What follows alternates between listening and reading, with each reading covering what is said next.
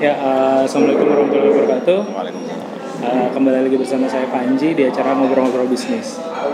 Dan kali ini eh, kedatangan tamu kondang nih, Apa coba? Mas Rangga Almahendra.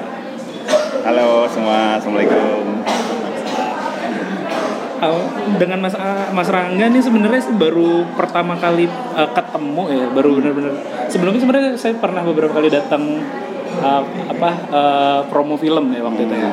Eh, cuma waktu itu belum sempat ngobrol lah. Kita baru benar-benar ngobrol setahun yang lalu. Ya, ya, ya. ketika lagi uh, opening ruang reka Jogja ya di Sleman. Saya undang beberapa hari sebelumnya mendadak gitu ya. Tapi saya datang dong. Tapi datang dan membawa pasukan. Iya. Luar biasanya membawa uh, Iya. kru-kru Adi TV dan ngebantuin kita promosi sih. Jadi itu videonya saya share-share tuh. uh, uh, video Adi TV uh, ke share ke beberapa dan jadi lumayan lah ningkatin untuk karena kita baru open kan kita baru open uh, coworking space jadinya uh, sangat membantu lah terima kasih Sama-sama bantu lah.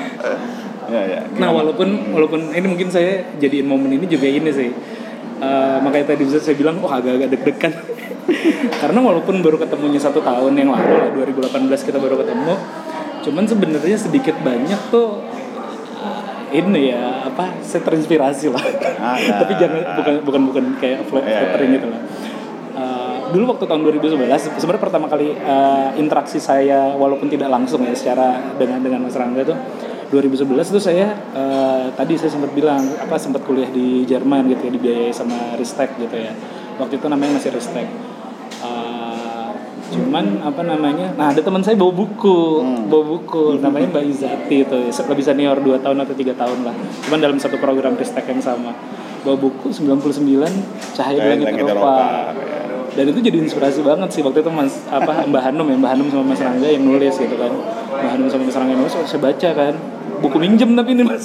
Buku minjem saya baca wah ini oke. Akhirnya saya jadi termotivasi untuk keliling waktu itu. Waktu itu saya teman biasanya di Jerman cuman gara-gara baca itu jadi oh iya gue pengen nih ke Spanyol nih gue pengen ke Wina nih pengen lihat. Kan digambarkan dengan sangat baik ya di buku itu uh, view-nya gimana.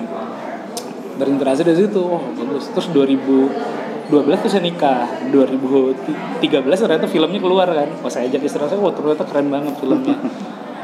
Nah sebelum film itu keluar baru engah juga. Mas Rangga ternyata waktu dulu tuh zamannya milis mas Iya, iya, iya. zamannya Oh, milis iya, taunya dari aku Milis ya. lihat aku lihat zamannya milis Di TV ya, Milis TV ya. Betul, saya waktu itu join karena baru lulus 2011 kan. Eh, 2011 di lulus S1-nya. Aku join milis lah alumni Senyum ITB, banyak lah alumni milis-milis alumni itu. Aku lihat ada salah satu postingan nggak kenal namanya waktu karena lupa lah baca bukunya atau gitu. Rangga Almahendra, oh dia lagi bikin buku 99 eh, industri perfilman waktu itu Iya, kurang iya, iya, kurang betul. bagus lah untuk untuk eh, sinias baru. Wah ternyata alumni ITB gue baru tahu. Akhirnya ketemu juga ya. akhirnya oh iya ternyata ini nih waktu itu akhirnya uh, oh jadi saya mulai mulai lihat lah ketika film-filmnya rilis walaupun tidak secara pernah berinteraksi secara langsung ketika filmnya ini saya saya tonton sama istri saya kayak gitu gitu sampai momennya 2015 itu uh, lagi promo filmnya bulan terbelah Bulan di Terbelah. uh, Amerika ya ke Bandung. Oh saya datang. Waktu itu saya nggak dukung calon tersebut sebenarnya. Cuman saya datang eventnya. Sebenarnya deket sama teman-temannya ya. Waktu itu lagi pemilu ya ITB cuman saya nggak dukung calon tersebut calon yang lain saya dukung. Uh, cuman ya ini apa uh, ngobrol-ngobrol di situ. Dan kita baru ketemu lagi di 2018 kemarin itu. Ini ini apa kayak deg-degan Wah, udah udah. Ya kayak saya udah baca banyak-banyak karya-karyanya lah. Nah yang yang saya pengen bertanya mas pertama nih. Kan uh, mas Rangga ini dosen ya. Dosen. Terus juga kan uh, bantu menulis juga ya. Berarti co-writer juga di buku. Terus sutradara juga. Sutradara atau produser ya? Produser ya. produser di film-filmnya tersebut. Terus banyak bikin konten di YouTube juga. Itu gimana sih mas maksudnya eh, kok bisa ya dalam satu waktu gitu ya dalam satu kalau saya mungkin ngambil kerjaan banyak tapi masih inline gitu bayangan teman ini kan kayak random beda-beda pengajar dengan industri kreatif perfilman Itu gimana sih mas ininya? Ya, jadi makasih ya Mas Pandi. Saya agak deg-degan juga nih sebetulnya. Openingnya panjang tadi. Ya ini udah datang nih ke UGM lah. oke. Jadi mungkin karena saya kan memang selama ini jadi dosen di UGM. Hmm. Kebetulan ngajar juga di sekolah bisnis di MM di Fakultas Ekonomika dan Bisnis. Ah. Dan saya selain juga dosen kan juga praktisi ya. Ada beberapa aktivitas juga di ADTV, bikin film, novel gitu. Nah sebetulnya itu tidak harus saling bertentangan mas, karena saya melihat justru saya sebagai praktisi ini, saya bisa mempraktekkan apa yang saya ajarkan dan saya bisa mengajarkan apa yang saya praktekkan. Jadi, mm-mm, jadi memang Jadi dua sisi gitu ya? dua sisi saling melengkapi. Ya jadi saya merasa memang harus seperti itu. Jadi sekarang kan dosen nggak bisa hanya dengan teori aja. Lalu kemudian hanya textbook aja nggak bisa. Terus kemudian dia juga harus ya harus keluar lah dari dunia. Gitu, untuk dari dunia akademik ya untuk melihat di mana yang namanya industri dan di mana yang namanya sekitar kita ini ya jadi supaya keberadaan akademik ini juga kalau bisa ikut membantu memecahkan lah masalah-masalah yang ada di sekitar kita. Jadi jangan cuma sekedar untuk lulus, sekedar iya, untuk iya. dapat ijazah. Tapi gimana caranya dengan uh, kemampuan akademik kita kita ikut mendukung lah yang ada di sekitar kita gitu. Hmm. Jadi memang eh, kebanyakan eh, dosen itu eh, hanya teori gitu ya, hanya teori di kelas apa yang dia dapat disampaikan di kelas gitu ya. Eh, dan dengan dengan dengan ini Mas Rangga berusaha mencoba oh ya sambil praktek juga karena praktisi juga di lapangan. Eh, di ADTV juga manajemen ya, eksekutif ya, di- direktur ya. Eh, berarti bisa ada ilmu di sana bisa dibawa ke kelas, Yes. apa yang di kelas bisa dibawa ke praktek Iya, gitu ya. selalu begitu. iya, Jadi iya, memang iya. akhirnya tuh nggak bisa nggak bisa dipisahkan ya. Keduanya bisa jalan jalan bareng. Kenapa enggak? Hmm. Nah itu kan kalau yang uh, bisnis lah ya Uh, di ADTV kan menjalankan bisnis gitu. Sedangkan kalau yang in- industri lain tuh kayak uh, menulis atau kayak tadi ya produser film itu juga konteksnya konteks uh, bisnis itu atau Ya, jadi sebetulnya kalau bisnis itu kan profit oriented. ya. profit oriented betul. Kalau saya sih melihatnya bukan profit tapi ya benefit.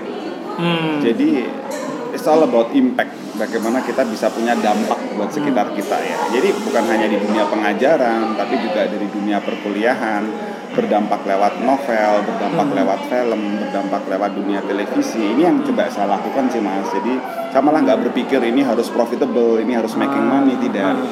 Ya semua tentang impact, Impact, ya. ya. Karena saya sendiri percaya bahwa pada akhirnya hidup ini bukan cuma sekedar bagaimana kita punya cita-cita, bagaimana tentang kita mau memilih jalan, tujuan, tapi juga gimana kita meninggalkan jejak untuk sekitar kita. Ah, Jadi jadi itu itu nilai yang saya yakini dan saya berusaha untuk di semua aktivitas yang saya lakukan sedapat mungkin ada dampaknya lah untuk sekitar kita. Dan itu menarik sih. Pertama tentang yang eh, aktivitas dosen dan dan juga praktisi. Dan yang kurang sebenarnya waktu itu karena tadi saya bilang eh, disekolahin di ris apa oleh Ristek di Jerman dan beberapa tahun lalu saya juga ambil course di Australia. Yang kurang di Indonesia adalah akademisinya itu tidak terjun ke industri. Bahkan kalau di Jerman itu salah satu syarat untuk profesor ya. Saya nggak tahu di Indonesia udah udah seperti itu belum ya. Pokoknya harus sekian tahun tuh eh, di industri dulu sebelum dia bisa kalau di kita mungkin hanya nggak tahu ya kalau di UGM kalau di ITB ya setahu saya tuh dosen-dosennya hanya hanya apa ya hanya paper gitu loh. Hanya oke udah mengeluarkan paper dapat nilai apa ya dapat kum gitu ya. Dapat kum sekian. Tapi tidak ada kontribusi industrinya gitu. Sebenarnya kalau di luar kayak ada salah satu prasyarat sih. Iya. itu jadi menarik sih. Mungkin bisa jadi kayak tesis untuk untuk eh, sistem di Indonesia juga ya kayak gitu ya. Ya jadi saya sebagai dosen walaupun saya kerja di UGM ini sebagai dosen, Hmm. saya tuh sering merasa apa ya gelisah juga nih ya melihat setiap tahun kita tuh punya banyak sekali lulusan baru, Hmm. banyak orang yang diwisuda, banyak orang yang mendapatkan ijazah Iya. gelar ya. Tapi kok keberadaan mereka kemudian tidak terasa untuk menyelesaikan problem-problem di, di sekitar real. kita Ah, yang oke. real. Itu itu sebenarnya ada ada ada ada problem di dunia pendidikan kita nih. Nah, jadi makanya saya mencoba untuk ya setidaknya saya ingin menularkan juga kepada mahasiswa saya bahwa yang namanya kuliah bukan cuma sekedar gelar, Hmm. bukan cuma sekedar ingin dapat Dapat ijazah. gitu ya. Untuk Ya, kerja nah, gitu ya. Tapi ya lagi-lagi gimana harus berdampak Hmm. gitu. dan mestinya ya kalau seandainya kita juga punya filosofi yang sama semua mahasiswa yang lulus itu kemudian bisa punya dampak saya yakin pasti banyak kok masalah-masalah problem di sekitar kita ini yang pasti akan bisa selesai gitu ya. kalau kita punya orientasi seperti itu ya bukan Iya, cuma mikirin diri sendiri. Kalau cuma mikir diri sendiri nanti kerja habis itu nanti kerja di multinasional ya selesai. selesai. Selesai. tapi tidak tidak damp- tidak ada dampaknya gitu ya buat buat tidak ada legasinya lah ya. Dan mungkin itu kayaknya yang dicari gitu ya di apa saya lihat dari aktivitasnya mas Mas Rangga melakukan itu. Dan salah satunya kemarin baru saya tonton itu yang yang kuliah adalah hak segala bangsa. Itu sa- satu pertama kali di share itu ya, saya tertarik banget dari judulnya gitu loh. Ya ya ya itu kan bukan lagi kayak kan itu diambil dari UUD ya, Ya. kemerdekaan adalah hak segala bangsa bangsa, gitu kan. Tapi ini adalah kuliah gitu. Ya ya ya itu ada filosofinya ada kan? ada. Jadi sebetulnya gini mas. Karena saya sendiri juga sekarang melihat ya jadi jumlah lulusan SMA yang mau kuliah itu setiap tahun itu meningkat. Tinggi betul. Tapi jumlah kapasitas kampus itu nggak bertambah. Relatively the same. Iya iya. Artinya apa? Tingkat kompetisi tingkat peluang untuk melanjutkan pendidikan tinggi ini sekarang semakin sulit. susah. ya, betul. Belum lagi sekarang biaya pendidikan semakin mahal. Hmm. Biaya kuliah semakin mahal. Jadi sebetulnya kuliah hak segala bangsa itu bagian dari kalau istilahnya tuh si ASR ya kampus social responsibility oh saya gitu ya. kampus. Ada memang ya ada istilah itu. Ya bikin-bikin oh bikin jadi tanggung jawab sosial saya bahwa bukan korporat ya itu bukan, jasar iya. korporat social Ini kampus responsibility. social responsibility karena jangan sampai nanti yang bisa kuliah hanya dia yang punya duit aja Oke. hanya dia yang orang kaya aja. Tapi ya siapa pun saya rasa berhak lah untuk mendapatkan pendidikan terbaik jadi itu visinya KHSB itu kuliah hak segala bangsa oh disingkatnya emang itu KHSB Hmm, kuliah hak segala bangsa jadi pengennya ya semua orang sekarang boleh belajar lah Eh, Hmm. saya punya ilmu juga pengennya dibagi aja sih buat apa disimpan sendiri kan Hmm. dan biar apa ya terasa manfaatnya aja Hmm. gitu dan itu kalau kalau yang belum pernah lihat nanti bisa di search ya di YouTube ya kuliah adalah hak segala bangsa ya. eh kuliah hak segala bangsa ya ya ya ya, ya. Eh, kan itu kan kontennya saya lihat memang kebanyakan lebih bersifat eh, entrepreneurship gitu ya entrepreneurship creative entrepreneurship bahkan ada beberapa konten yang saya baru tonton ya venture tentang venture capital tentang design thinking dan eh, apa eh, game teori itu menarik banget sih. Sebenarnya sebenarnya istilah itu udah udah sering-sering denger cuman oh iya baru benar-benar dijabarkan dengan dengan apa ya dengan lugas lah gitu. Kalau konten-konten di situ memang dari apa ada kaitannya sama yang diajarkan di kampus atau memang lagi research ilmu-ilmu kebaruan juga untuk di share gitu. Jadi sifatnya lebih untuk melengkapi ya sebagai komplement sekaligus suplemen nih vitamin. Oke, komplement Jadi nggak tentunya kuliah-kuliah seperti itu nggak bisa menggantikan, tidak bisa Ah. substituting apa yang sudah didapatkan Didapat di kampus. kampus. Jadi cuma untuk memperkaya aja, untuk menambah vitamin aja ya. Jadi memang eh, sekarang ada kebutuhan ilmu-ilmu itu yang lebih praktikal. Hmm. Jadi sekarang kan banyak nih hal-hal baru di sekitar kita berubah ya. Cuma sayangnya kita nggak punya cukup waktu nih untuk belajar. Nah jadi pengennya bisa nggak kita bikin materi yang sekarang sedang ngetren gitu ya dalam tempo yang singkat-singkatnya Ah. gitu ya supaya orang juga bisa catch up dengan cepat Hmm. gitu ya dan akhirnya dia nggak harus kemudian keluar uang untuk kuliah atau sekolah untuk mendalami itu. Iya. Jadi salah satu visinya itu juga sih gimana kita bisa belajar hal baru dengan cepat dan murah gitu. Iya. oke. Oke, itu adalah berarti kan ngerjain eh, kuliah adalah hak segala bangsa, terus juga ngelo eh, ngedosen. eh, b- apa secara secara apa secara tertentu nulis buku juga nulis buku dan jadi produser gitu ya di di di eh, film tersebut. Itu pernah terasa ada ini nggak sih mas? Kayak eh, konflik kepentingan lah atau misalnya malah memang dicoba untuk disinergikan nih di antara terutama yang mungkin berbeda banget ya. Kalau film kan kayak industri kreatif nih. Sedangkan kalau di akademisi atau di bisnis mungkin kan lebih kayak saklek gitu ya. Itu pernah ada ini nggak sih? Apa konflik lah walau bukan konflik ini kan ya konflik diri gimana menyesuaikan orang-orang tempat bekerja juga berbeda kan kalau di industri kreatif dengan apa sutradara dengan artis yang memang mereka ya apa namanya ya style kerjanya berbeda gitu dengan akademisi pernah ada kayak gitu nggak sih Ya jadi ya ini mungkin salah satu filosofi saya ya. Hmm. Jadi kerjakan yang sebaik-baiknya di depan mata ya sebaik-baiknya. Jadi kita di dunia ini kan menjalankan banyak peran ya. Misalkan kayak Mas Anji mungkin sekarang juga sebagai suami, sebagai anak gitu, mungkin sebagai atasan gitu ya. Kan nggak bisa kemudian hanya karena satu peran kemudian kita mengorbankan peran yang lain. Maaf ya bu saya nggak bisa jadi anak yang baik dulu soalnya sekarang saya jadi suami. Kan nggak bisa gitu kan. Artinya kalau kita sudah putuskan bahwa kita akan menjalankan peran itu ya kerjakan sebaik-baiknya di depan mata. Jadi saya sendiri sih nggak terlalu apa nggak terlalu ribet ya Iya. mikirnya ya nggak usah terlalu mikir jauh ke depan atau ke belakang gimana.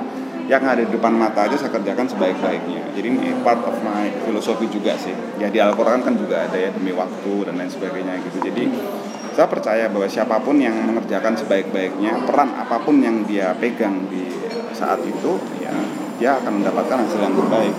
Gitu. Itu aja sih mas. Simple. Oh, iya, iya. Nah tadi juga sempat kita ngobrol ya sebelum ini lagi ada project nih bikin eh, apa namanya tadi bagi ilmu Iya ya. bagi ilmu Nah itu bisa diceritain mas gimana tuh project project atau ini ini karya baru lah ya. Iya, jadi sebetulnya ini idenya juga dari KHSB ketika kemudian saya dengan teman-teman mahas adik-adik mahasiswa Oh, itu dengan teman-teman Iya, dengan dengan mahasiswa. Jadi Oh. mahasiswa yang kemudian malah datang ke saya terus kemudian Pak ini sayang Pak kalau seandainya cuma Pak Rangga aja padahal kan sebetulnya eh, lebih baik kalau kita bisa mengajak semua orang juga bisa berbagi ilmu. Ya, jadi eh, bagi ilmu sendiri punya tagline eh, cerdaskan bangsa sejahtera bersama. gitu. Nah jadi kita pengennya mengajak siapa pun untuk juga bisa berbagi ilmu. Hmm. Ya, jadi semangatnya bukan hanya untuk semangat berbagi, tapi semangat untuk bangun negeri juga gitu. Hmm, hmm. Nah, terus dari ide itu kemudian muncul konsep bagi ilmu itu. Jadi eh, semacam kayak platform di mana orang bisa berbagi ilmu. Dan yang lebih penting adalah dia juga bisa mendapatkan penghasilan dari dari ilmunya. Ah iya iya betul betul betul. Kita kan sering dengar ya ilmu itu berharga, tapi berharganya itu seperti apa dan bagaimana belum ada yang ini kan. Nah makanya ini bisa menjadi semacam kayak apa monetizing mesin lah untuk knowledge. Jadi di mana knowledge itu juga bisa di, dimonetisasi untuk kesejahteraan. Gitu. Iya sih. Tapi terlepas dari itu, lagi-lagi ini orientasinya juga bukan profit mas. Ini lagi-lagi untuk benefit tadi itu ya, supaya sem- semakin banyak orang bisa saling belajar, Hmm. berbagi ilmu di situ. Hmm. Iya sih dan dan itu sebenarnya eh, kalau kalau kita baca-baca kayak sejarah ulama lah atau bukan sejarah ulama ya sejarah ya orang berilmu lah orang mencari ilmu kan memang mendatangi guru keluar effort lah keluar tenaga keluar uang juga pengorbanannya ada cuman kalau sekarang kan kayak orang baru googling eh, halaman pertama aja udah ngerasa ngerti banget gitu kan kayak baru saya aku baru belajar tentang ini nih belajarnya gimana ya aku googling baca Ya. artikel paling atas doang gitu kan ya. dan itu kan kayak ngerasa udah ngerti banget Ya. padahal padahal ya memang kadang-kadang tadi ilmu ternyata harus lebih Ya. terstruktur kadang-kadang juga kita harus datang ngelihat ngom- ngomong diskusi dengan guru gitu kan nggak bisa kayak baca artikel selesai finish ngerasa udah paling ngerti Hmm. itu jadi jadi ini banget sih jadi jadi yang paling apa jadi kayak breakthrough banget sih. Dan terus juga kalau dari sisi apa namanya uh, monetizingnya memang ya kayaknya itu penghargaan juga ya orang yang punya ilmu kan dihargai. Ya salah satunya adalah poinnya di situ walaupun bukan berarti bisa ditukar dengan uang ya nilai nilai nilai ini ditunggu banget nih mas Ya, mudah-mudahan endorse-nya Mas Andi. tanggal Nanti 2 Mei, Hari 2 Mei, Pendidikan Allah ya. Oke ya. 2 Mei. Bikin event atau ini aja? Uh, Ah, belum tahu ya Tunggu aja. Oke. Ah, lagi ada project apa lagi nih mas selain itu? ya, se- sementara baru itu platform terus oh, maaf. Jadi beberapa juga novel terbaru Hmm. baru aja launching kemarin terus eh, dari film 99 Cahaya ini juga ada rencana kita ingin bikin semacam kayak web series gitu ya. Ah, iya, Kayak- iya, iya. Jadi versi untuk karena kalau bioskop kan nggak bisa buat semua orang. Oh, betul. Tapi kalau TV mungkin kan Lebih, lebih iya. luas ya. Dan sebetulnya kan eh, yang kita buat dari 99 Cahaya yang kita tuh kita pengen memberi standar baru nih di perfilman nggak cuma horor atau mungkin seks atau violence tapi juga ternyata bisa kok kita menyebarkan semangat kebaikan di bioskop gitu loh dan kenapa enggak itu di- dibudayakan gitu. Oh itu ya. Iya sih, eh, saya jadi ingat lagi ya 99 eh, pertama kali ya yang 99 Cahaya di Langit Eropa itu sebenarnya paling menarik waktu itu buat saya adalah karena konteksnya adalah sudah menikah Hmm. Jadi bukan percintaan jalan-jalan, per- percintaan remaja gitu. Karena mungkin waktu itu state state saya waktu itu udah menikah juga, jadi kebetulan oh ini eh, lebih kena gitu ya. Jadi bukan bukan jadi lebih film dewasa lah, bukan film remaja gitu kayaknya genre yang eh, sekarang marketnya besar juga tuh. Kemarin sempat sempat ngobrol sama yang itu saya bilang tadi TVS film itu ya. Eh, mereka juga lagi mencoba menyasar yang film genre remaja itu sih. Ya, menarik, menarik, menarik. Tertarik mau main film? Gak ada bakat. Nggak ada bakat. Oke, menarik banget tuh. Eh, ada pesan dan tips nggak mas? Atau pesan-pesan lah ya untuk anak-anak muda yang eh, lagi baik itu yang mau jadi dosen, mau jadi entrepreneur, mau jadi apa pun lah ya yang eh, saat ini eh, gimana caranya nih untuk bisa konsisten jaga mimpinya gitu lah ya. Ya nomor satu cara untuk membangun mimpi tentu saja harus segera bangun dari tidur ya. Jangan kelamaan mimpi juga. Artinya ya mimpi bagus sama yang harus dipikirkan ya eh, ya segera bangun dan segera realisasikan mimpi itu. Dan terkadang memang kita yang bikin capek itu kan karena kita nggak punya konsistensi ya. Kadang kita Ah. gampang lelah gitu. Ya saran saya ya melakukan yang sebaik-baiknya aja di depan mata. Nggak usah terlalu memikirkan hasil, takut Hmm. gagal dan lain sebagainya gitu dan akhirnya kita sendiri juga bisa melihat kok bahwa orang yang pada akhirnya nanti akan dikenang ya itu adalah orang yang menghabiskan hidupnya itu untuk orang lain bukan untuk diri sendiri. Jadi punya mimpi penting cuma yang nggak boleh orang kita lupa adalah jangan kemudian punya orientasinya diri sendiri. Gitu. Iya, berarti mungkin ada ya uh, kalau orang bisnis kan ROI ya, return of uh, investment ya. Berapa sih gue keluarin sekian bisa dapat berapa gitu. Kalau Mas Rangga mungkin arahnya tadi ya, dari tadi yang clue paling saya tangkap adalah benefit ya, impactnya. ya in- investasi dunia dan akhirat juga dong Iyalah. Ya, itu yang dari membuat seorang produser apa uh, direktur Adi TV ya. Ada beban gak sih Mas uh, bahwa beban dari sisi ini ya uh, uh, harus mengkam eh, ya mungkin dari sisi pilihan hidup pasti kan uh, dekat dengan Islam dan segala macam ada Justru karena orientasinya investasi akhirat, jadi sama sekali nggak ada beban. Hmm. Kalau orientasinya hanya ingin mengejar dunia, ini yang kadang bikin kita beban, Pressure-nya jadi tinggi, stres, ya, pressure-nya ya, tinggi. ya. Tapi kalau saya berpikir ya enggak lah ya, ada yang jauh lebih penting dari sekedar apa pun yang di dunia ini gitu ya. mantap oke segitu aja ini kayak kita nggak bisa lama-lama ya ngobrolnya Eh, terima kasih aku udah nonton Eh, tadi ya ikutin kalau YouTube-nya Mas Rangga kuliah hak segala bangsa ya? Kuliah Hak Segala Bangsa. nama channelnya udah kuliah hak segala bangsa terima kasih semuanya assalamualaikum warahmatullahi wabarakatuh Waalaikumsalam. Thank you. thank you mas